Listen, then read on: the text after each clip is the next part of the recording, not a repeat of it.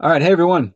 Welcome to our daily communion meditation. Today, today we're talking about a I got Reina with me today, and Reina is excited because we just had Christmas and she's got what's the toy you got? Pocahontas doll. She's got a Pocahontas doll. Reina has been very interested in Pocahontas. They were talking about it at school, and she's been very interested in Pocahontas. She wanted a lot of Pocahontas things for Christmas. And we were talking about Pocahontas, but if she went down. She needed something to drink. She needed some water. Reina was saying she was thirsty. And if Pocahontas needed some water, she would go down to the lake or to the river and she would drink, right? Yeah. But would she get down? You said, how would she get down and drink? Um, she would drink like she would get down and get some water with her hands and then drink it. She would pull it up with her hands Yeah. to her face, right? Yeah.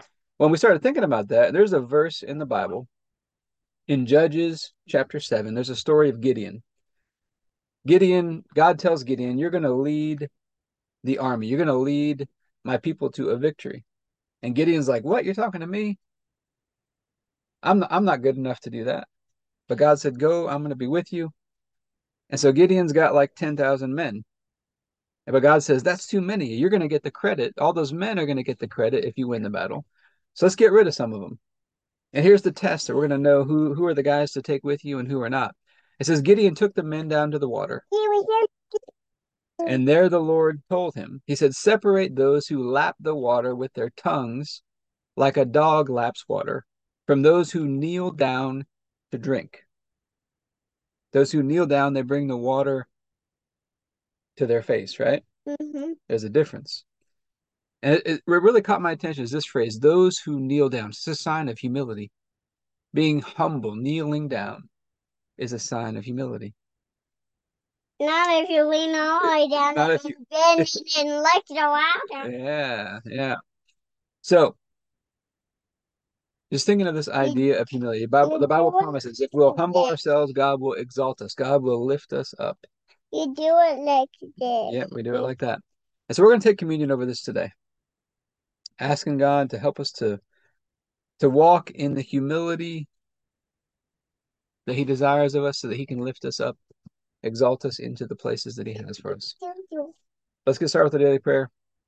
We're going to do a shorter version today. So we got Reina with us. We typically do a shorter version before bed with them. And then we'll get into our time of communion after that. But Heavenly Father, we are just so grateful.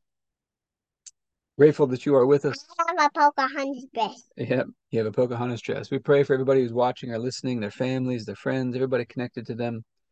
And we thank you for releasing us from darkness and transferring us into the light. I can go get my headband. We thank you for your purpose and grace. Well, wait just a minute. Given to us in Christ Jesus before time ever began. And that Jesus was struck down, he was smitten, bruised and pierced and crushed and destroyed. I know. Also, that you could be on our side, that you could be fighting for us. And we I keep asking, how do I not forget it? I've done it a lot. We keep asking that you would help us to know you more and more and all that you made available for us in Christ and to bless us and to Mhm. expand our borders and our territory. Keep your hand on us and help us do good and stretch out your hand to heal and do signs and wonders and keep us from evil and pain. Through the mighty name of Jesus. Amen. Same Father, It's a cracker. if we got this bread or cracker here today, we just thank you that on the night Jesus was Mhm. betrayed, he took the the bread or the cracker and he said, This is my body.